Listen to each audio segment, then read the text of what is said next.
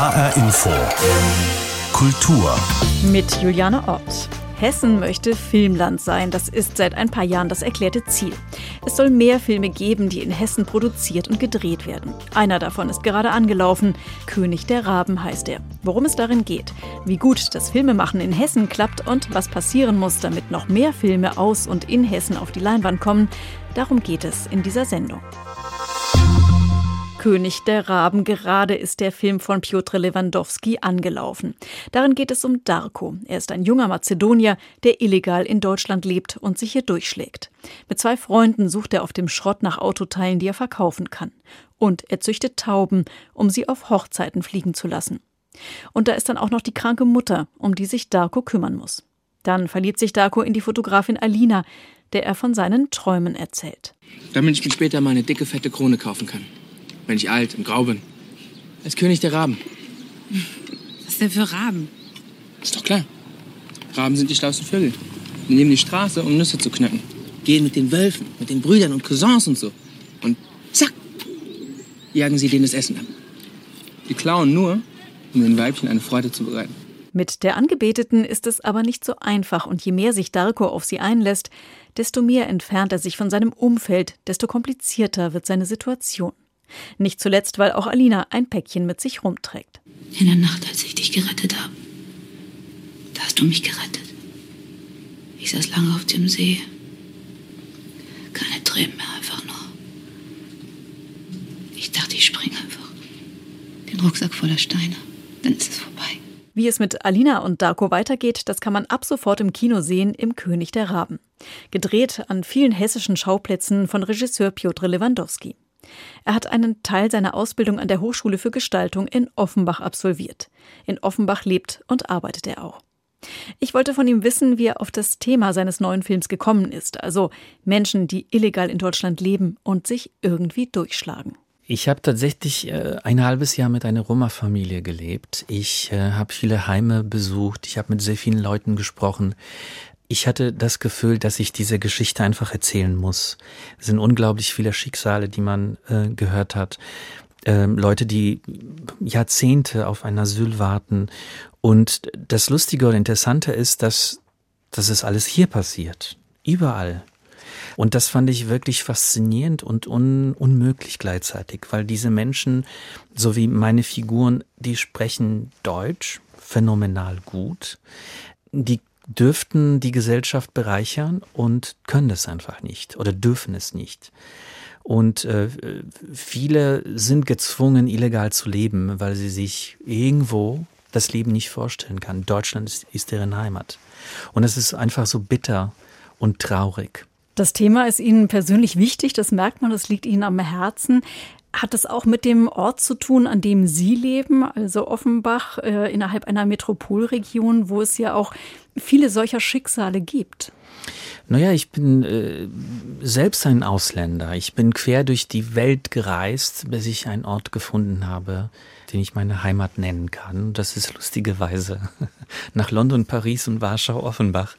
Aber tatsächlich nach, direkt nach London war Offenbach genauso bunt, genauso schräg, genauso dreckig. Und da habe ich mich ganz wohl gefühlt. Persönliche Betroffenheit, persönlicher Zugang, persönliches Erleben, das gab es ja auch in Ihrem Film Jonathan, den Sie vorher gedreht haben. Da geht es um eine sehr schwierige Vater-Sohn-Beziehung. Und da sind ja auch Erfahrungen von Ihnen mit eingeflossen, mit dem Tod Ihres Vaters beispielsweise.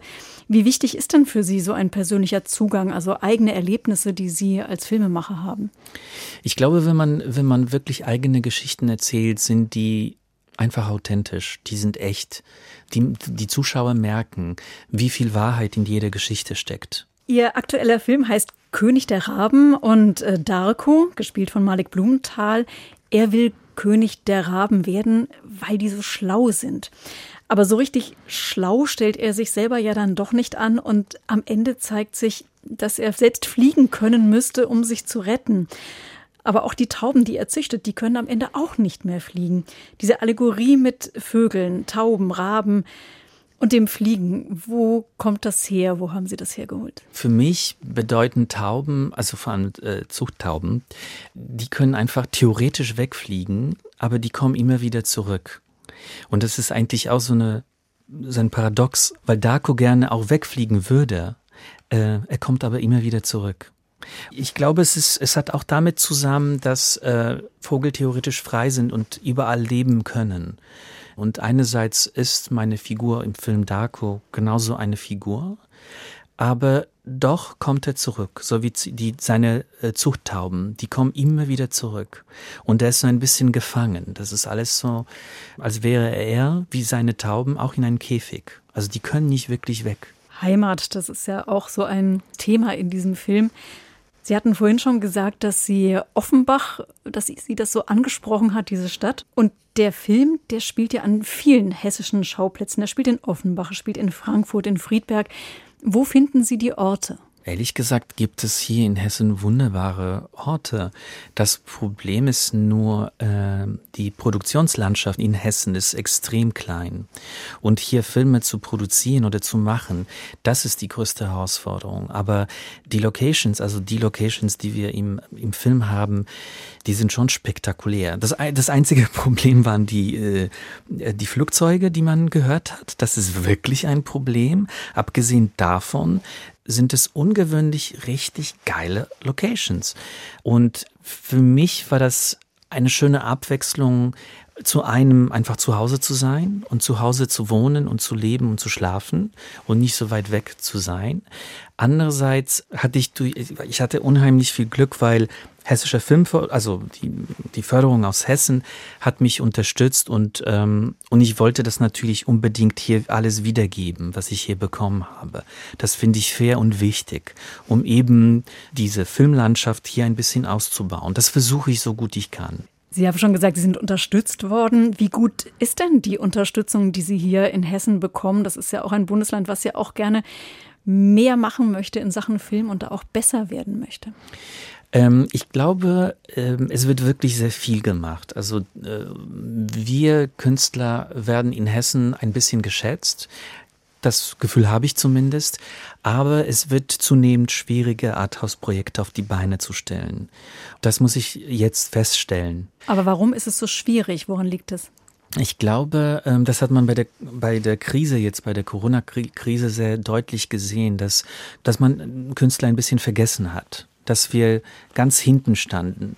Ich glaube, das hat auch ein bisschen damit zu tun, dass man immer denkt, dass Filme machen so glamourös und elegant ist.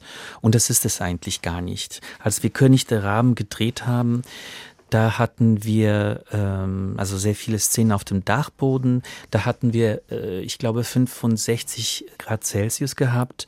Fast unmenschlich, was wir gemacht haben. Das hat sehr gut gepasst. Das waren sehr erotische Szenen, wo Schauspieler fast nackig waren. Ähm, aber äh, wir hatten einfach nicht genug Geld, Klimaanlagen zu organisieren. Es ist, die Arbeit ist überhaupt nicht glamourös. Es ist unheimlich schwer.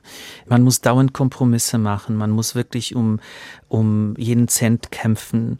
Man muss sich dauernd anpassen. Das Tragische ist, in Deutschland, in Hessen gibt es unglaubliche Künstler, aber die haben nicht die Möglichkeiten, sich wirklich zu entfalten.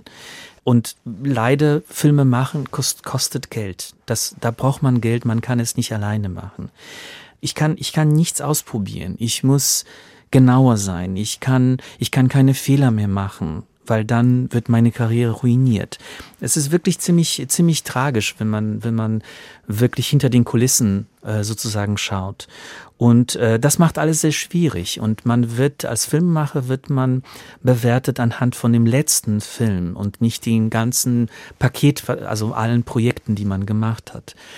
Und ähm, das hat man, wie gesagt, bei der Krise sehr klar gesehen, dass man uns so ein bisschen vergessen hat. Und das war sehr traurig. Und ich glaube, jetzt wird man natürlich Fokus woanders hinstellen. Man wird, man wird versuchen, alles Mögliche zu reparieren, zu retten, auch wieder aufzubauen. Und wir Künstler sind irgendwo hinten. Und das wird leider so sein. Ich merke das jetzt schon, dass es sehr schwer wird, äh, das nächste Projekt irgendwie auf die Beine zu stellen. Das heißt, was konkret bräuchten Sie? Was würden Sie sich wünschen, um weitermachen zu können. Mutige Sender, mutige Redakteure, die keine Angst haben, ungewöhnliche, unbequeme Themen anzufassen. Es gibt sehr, sehr viel Angst. Jetzt politisch betrachtet ist man jetzt so übervorsichtig. Ich habe von einem sehr großen Festival in, in Deutschland gehört, nee, nee, da ist kein Roma, den Film, also König der Raben, wollen wir nicht zeigen. Man versucht einfach alles umzugehen, was ein bisschen unbequem ist. Und ich finde es so wichtig, über bestimmte Themen zu sprechen und äh, zu sagen, hey, es gibt hier so viele Leute, die illegal wohnen. Darüber muss man einfach klar sprechen. Den Menschen muss man eine Chance geben. Wenn man, wenn man denen eine Chance geben würde, die würden hier diese Gesellschaft bereichern. Und so tun sie nichts, können nichts tun und leiden nur. Und ich habe das einfach zu oft gesehen und das ist einfach tragisch und unfair. Der Regisseur Piotr Lewandowski wünscht sich mehr Mut und Offenheit für Themen wie zum Beispiel Menschen, die illegal in Deutschland leben. Um die geht es in seinem Film König der Raben, der gerade angelaufen ist. Lewandowski stellt fest, dass es schwieriger ist, gerade im Arthouse-Bereich Filme zu machen. Insgesamt muss sich ja die Filmbranche von der Corona-Pandemie erholen und keiner weiß, ob nicht im Herbst ein nächster Einschnitt bevorsteht. Die Infektionszahlen steigen kontinuierlich an. Trotzdem sind in den vergangenen Monaten mit speziellen Hygienekonzepten wieder Dreharbeiten gelaufen oder wird an Drehbüchern gearbeitet. Es geht also wieder was. Jan Tussing hat sich umgehört, wie die Stimmung in der hessischen Filmszene ist. Kurz vor Ausbruch der Corona-Pandemie war Frank Himmel noch festangestellt, als Producer bei Odeon TV in Wiesbaden. Dann machte er sich als Drehbuchautor selbstständig und kündigte. Schlechtes Timing. Denn plötzlich fiel die Filmwelt in einen Dornröschenschlaf und als Neuling konnte der Frankfurter keine Hilfen beantragen. Verschiedene Förderungen bin ich einfach durchs Raster gefallen. Das heißt, die Lebensversicherung ja, wurde ausgezahlt. Davon habe ich dann auch gelebt. Und jetzt im Augenblick auch mit diesen ganzen Jobs, die ich freiwillig mache, bin ich Hartz-IV-Empfänger. Mit der Corona-Pandemie kam die Filmbranche zum Stillstand. Produktionen wurden verschoben, Kinos geschlossen, Verleiher mussten die Starttermine der Kinofilme auf St. Nimmerlein verschieben, sagt Regisseur Jakob Zapf von der Frankfurter Produktionsfirma Neopol. Ja, ich glaube, Corona hat halt einfach ein Riesenloch in diese Zeit reingerissen. Und wir haben halt wirklich das Problem gehabt in Deutschland, dass wir lange darüber geredet haben, ob Solo-Selbstständige und KleinunternehmerInnen da irgendwie mitgefördert werden sollen oder nicht. Und am Ende ist es leider nicht passiert und das war tatsächlich ein Problem. Jakob Zapf musste sein Filmdebüt Eine Handvoll Wasser mit Jürgen Prochnow in der Hauptrolle verschieben. Zusammen mit seinem Kompagnon Tonio Kellner führt er die Produktionsfirma Neopol. Für sie fiel der Kinostart der Produktion Love Sarah ins Wasser. Dennoch konnten sie nach dem zweiten Lockdown wieder drehen, wenn auch erschwert. Die Dreharbeiten für den Horror-Thriller Ach du Scheiße verliefen reibungslos, sagt Neopol-Produzent Tonio Kellner. Zum Glück hat die hessische Filmszene doch sehr davon profitieren können, dass das hessische Ministerium für Wissenschaft und Kunst als auch die Hessenfilm sehr, sehr schnell reagiert haben während des Lockdowns und ja, vielfältigste Förder- und Hilfsprogramme aufgelegt haben, von denen natürlich irgendwie auch unser Umfeld und auch wir als Neopol-Film profitieren konnten. Vor wenigen Wochen entschied sich die hessische Filmförderung zudem, kleinere Produktionen zu entlasten. Fördergelder müssen in Zukunft nicht mehr verzinst werden. Das war für hessische Produktionsfirmen bislang ein Standortnachteil. Damit ist nun also Schluss. Seit Ende des Lockdowns boomt die Branche wieder, nicht nur in Hessen, sagt die Frankfurter Regisseurin Annette Ernst.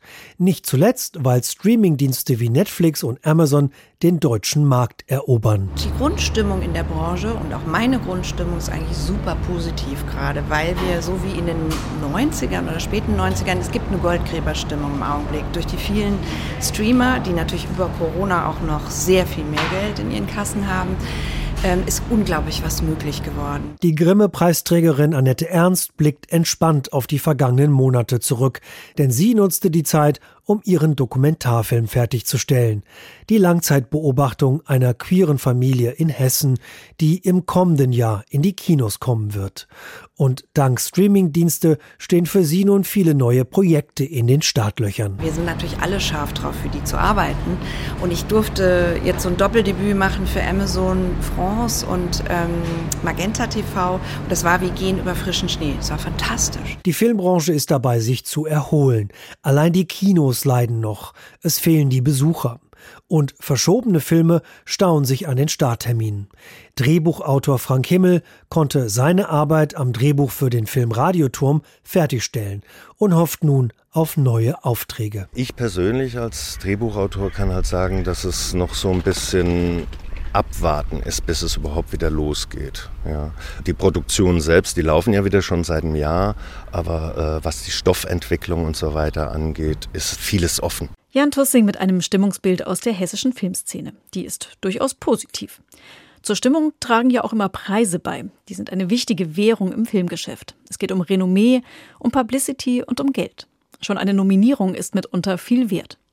Kürzlich sind die Nominierungen für den Deutschen Filmpreis bekannt gegeben worden und die in Hessen gedrehte Dokumentation Herr Bachmann und seine Klasse von Maria Speth geht für den besten Dokumentarfilm und die beste Regie ins Rennen um die begehrten Lolas. Der Film dreht sich um den Lehrer Dieter Bachmann und seine höchst diverse Klasse in einer Gesamtschule in Stadt Allendorf. Der Film zeigt, wie dieser Lehrer mit großer Menschlichkeit und teils sehr eigenwilligen Methoden seine Schüler und Schülerinnen auf dem Weg in die weiterführenden Schulen und vor allem ins Leben begleitet. Und er wirft auch einen Blick auf die Stadt mit ihrer langen Migrationsgeschichte. Ich kann nichts Deutsch sprechen, aber nicht so viel. Ich muss noch Vokabel lernen, also Deutsch. Ich muss noch Englisch Vokabel lernen. Das ist zu schwer für mich. Gut, Steffi, danke. Das ist zu schwer. Ich finde, wir sollten als Klasse zusammenhalten und den Kindern, die hier Schwierigkeiten haben, denen helfen, dass sie die Vokabeln lernen. Herr Bachmann und seine Klasse ist also nominiert für den Deutschen Filmpreis. Andere hessische Produktionen sind nicht vertreten. Dabei möchte Hessen Filmland sein und legt sich seit ein paar Jahren auch ziemlich ins Zeug dafür. Ein wichtiger Schritt war, dass die Filmförderung vor gut fünf Jahren in einer Institution gebündelt wurde, nämlich in der Hessen Film und Medien. Sie will dafür sorgen, dass die Filmlandschaft in Hessen wächst und dass Filmproduktionen ins Land geholt werden. Dabei geht es vor allem um die Förderung junger Talente und um den Bereich Dokumentarfilm. Patrick Scharf ist Sprecher der Hessen Film und ich wollte von ihm wissen, wie gut das bisher aus seiner Sicht geklappt hat. Also, wie weit ist Hessen beim Vorhaben, Filmland zu sein? Ich würde sagen, dass sich Hessen in den letzten Jahren relativ gut entwickelt hat. Also wir haben strukturell im Vergleich zu anderen Standorten wie beispielsweise Berlin, ähm, München oder Köln, also in denen über längere Zeiträume eine Filmproduktionslandschaft äh, gewachsen ist, äh, schon strukturell ähm, noch ein paar Nachteile, aber die letzten Jahre hat sich einiges entwickelt. Also über Förderinstrumente wie die Talentpaketförderung, mit der wir versucht haben, junge äh, Filmproduzentinnen beim Aufbau von produzentischen Strukturen zu unterstützen und ähm, ich würde sagen, also auch gerade auch die, die Festivalteilnahmen von Hessen äh, geförderten Projekten war in den ähm, letzten Monaten sehr, sehr gut. Wir hatten Filme ähm, auf der Berlinale, wir haben jetzt einen Film in Venedig auf dem Filmfestival. Also insofern glaube ich, kann man grundsätzlich äh, von einer guten Entwicklung sprechen. Sie sagen, strukturell ist da aber noch äh, einiges nachzuholen. Was meinen Sie konkret damit? Also wo gibt es denn dann Nachholbedarf? Ja, also in anderen ähm, Standorten gibt es beispielsweise historisch äh, Filmhochschulen, an denen ähm, Produzenten, ähm, ausge Produzentinnen ausgebildet werden. Ähm, das haben wir in der Form nicht. Also wir haben auch nicht die Zahl an ähm, Filmproduktionsunternehmen wie in anderen Standorten, was irgendwie auch daran liegt, dass nicht ganz so viel ähm, Geld hier auf, auf, dem, auf dem Markt ist. Und das könnte man also definitiv auch als strukturellen Nachteil sehen. Und äh, was ist auf der Habenseite? Also was hat Hessen den Filmemachern und Macherinnen zu bieten? Was gibt es hier, was es woanders vielleicht nicht so gibt? Also ich glaube, dass wir ähm, eine sehr offene äh, Filmförderung sind, die sich äh, für Projekte und Antragstellerinnen viel Zeit nimmt. Wir versuchen Dinge ähm, sehr unbürokratisch zu ähm, erledigen. Und ich glaube, ein Vorteil, den wir in Hessen definitiv haben, also Hessen ist nicht so abgedreht wie andere Standorte. Also wenn man manchmal dann von, von anderen, von den großen Filmstädten irgendwie hört, da ist sozusagen also alles einfach schon mehrfach aufgenommen worden. Und also ich glaube, hier gibt es einfach noch die unverbrauchteren Bilder bei uns. Erfolg misst sich ja zum einen an Publikumszahlen, ähm, zum anderen aber auch an Preisen. Wenn man sich jetzt anguckt, wie es mit den Nominierungen zum Deutschen Filmpreis aussieht, dann ist das nicht ganz so erfreulich aus hessischer Sicht. Ist das ein Manko? Also ähm, wie, wie ich ja gerade schon sagte, also wir hatten beispielsweise ähm, auf der Berlinale hatten wir äh, drei lange Dokumentarfilme und ähm, die Berlinale hatte dieses Jahr ja auch pandemiebedingt ein abgespeckteres Programm. Also das war durchaus dann ähm, schon ein relativ großer Erfolg. Und also ich glaube, wenn man uns bei den Festival-Teilnahmen mit anderen Standorten ähm, vergleicht, muss man natürlich auch dabei schauen, dass äh, Standorte wie Nordrhein-Westfalen, Bayern oder ähm, Berlin-Brandenburg mehr als das Vierfache an ähm, Mitteln im Topf hat und entsprechend können dann halt auch mehr Projekte ins Rennen gehen. Jetzt hat die Filmszene insgesamt einen ziemlich heftigen Dämpfer erlebt, nämlich durch die Corona-Pandemie. Es gab kaum Produktionen, die Kinos hatten geschlossen. Das war alles sehr bitter und es ist ja auch noch nicht zu Ende. Wie heftig hat denn die Pandemie die Filmszene getroffen und wie sehr wirkt das dann noch nach? Also ich glaube, dass die ähm, Pandemie die Filmszene hart getroffen hat. Aber also wir hoffen schon stark, also dass auch durch die Hilfsprogramme ähm, des Landes und durch die Drehs, die jetzt so wieder anlaufen, dass sich da doch das alles relativ schnell wieder erholt. Der Regisseur Piotr Lewandowski befürchtet, dass es sehr schwierig sein wird, noch Filme zu machen, gerade im Arthouse-Bereich oder auch mal experimentieren zu können. Das wird noch schwieriger. Können Sie ihn da beruhigen? Also ich kann natürlich jetzt nur für die, für die Hessenfilm und ähm, Medien sprechen und kann sagen, also dass wir da absolut offen sind, also auch für ähm, Stoffe oder Formen der Erzählung, die experimentellere Wege gehen, wir werden jetzt dieses Jahr unsere Förderrichtlinie nochmal überarbeiten und werden da auch noch mehr den Fokus auf die Projektentwicklung legen, um da den ähm, Filmemacherinnen auch mehr Flexibilität zu geben. Und ähm, da wird es sicherlich auch also Raum für, für Arthouse und ähm, experimentelle Reformen geben. Das sagt Patrick Scharf, Sprecher von Hessenfilm. In diesem Jahr werden insgesamt zwölf Filme gedreht, die von Hessenfilm unterstützt werden. Geld braucht man nicht nur zum Filmemachen, manchmal drehen sich Filme auch um Geld. Und in diesem geht es um das ganz große Geld und dann ein Leben im Luxus. Eine sehr verlockende Vorstellung. Nur merkwürdig, wenn das Geld dann zur Last wird. Davon handelt der Film Q von Regisseur Sven Hill. Er hat die wahre Geschichte eines Bankangestellten verfilmt, der seinen Arbeitgeber um Millionen erleichtert hat. Aber dann läuft alles anders als gedacht. Der höchst unterhaltsame Film kommt jetzt in die Kinos und er hat vorher schon mehrere Preise abgeräumt. Ein Film über das große Geld, gedreht mit kleinem Budget. Jan Tussing hat ihn gesehen. Hände hoch, Banküberfall. Es muss nicht immer ganz so platt sein. Wer Geld braucht, kann auch seinen Kopf einschalten, so wie der 22-jährige Bankangestellte aus Hamburg. Da kam einmal im Jahr einer, der hat die Zinsen von seinen 30 Millionen abgeholt oder so. Der arbeitet in einer Wertpapierabteilung und entdeckt bei seinem Arbeitgeber eine Sicherheitslücke. Jedenfalls waren die Zinsen schon über drei Millionen. Und dann brauchte ich nur noch warten, bis er kommt. Der junge Familienvater ist nicht gerade das, was man einen mustergültigen Banker nennt. Er hängt viel lieber Bier trinkend und kiffend mit seinen Motorradfreunden in der Kneipe ab. Den Job in der Bank macht er nur, um seine Familie zu ernähren. Und als er seinem Rockerfreund Tobi von der Sicherheitslücke in der Wertpapierabteilung erzählt, wird nicht lange gefackelt. Wir beide haben Zugriff über Nummerncode auf das Geld. Aber nur wir beide zusammen damit der eine den anderen nicht bescheißen kann. Der Kuh bringt ihnen zweieinhalb Millionen D-Mark ein und nach vollbrachter Tat fliehen sie nach Australien. Der einzige Fehler, sie vergessen die Ehefrau einzuweihen. Du hast dich seit einer Woche nicht gemeldet. Eine Woche. Du, das tut mir auch echt leid. Aber ich muss ein Geschäft zum Abschluss bringen. Der Kuh erzählt die absurde, aber wahre Geschichte eines jungen Familienvaters aus dem Jahr 1987. Einem tiefstapelnden Hochstapler, der lieber mit seinen Motorradfreunden Motorrad fährt, als mit Schlips und Kragen Zahlen zu addieren. Regisseur Sven Hill stieß per Zufall auf die Geschichte des Bankräubers und konnte ihn sogar überzeugen, an dem Film mitzuarbeiten. Ich habe jemanden kennengelernt, der mir von diesem Ereignis erzählt hat, von diesem Coup. Und es hat mich neugierig gemacht, warum denn jemand Millionen abzieht, Millionär ist und dann in die Situation kommt, diese Millionen wieder zurückgeben zu müssen. Wie es dann ausgegangen ist, das muss man natürlich in dem Film sehen. Der Coup beruht auf Originalinterviews des echten Bankräubers, dessen Identität erfährt man allerdings nie. Regisseur Hill erzählt die Geschichte in einem Mix aus Spielfilm, Dokumentation und Animationssequenzen, was eine leicht distanzierte, aber sehr unterhaltsame Stimmung erzeugt. Neben Hauptdarsteller Daniel Michel, bekannt aus Filmen wie Dorfpunks oder Tore tanzt, spielt auch der deutsche Allround-Künstler Rocco Schamoni mit in der Rolle des schmierigen Rechtsanwalts, der die Beute der Diebe in Australien legalisieren hilft. Sie sind hier wegen der ständigen Aufenthaltserlaubnis. So sieht es aus.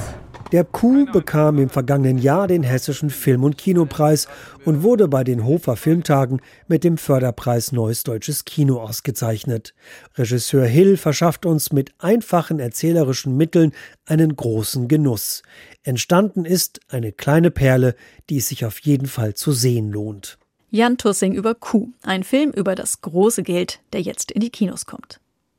Soweit der Blick ins Kino und in die hessische Filmszene, die sich so allmählich von der Corona-Pandemie erholt. Filmemacher und Macherinnen haben jedenfalls noch viele Ideen, die sie auf die Leinwand und die Bildschirme bringen wollen.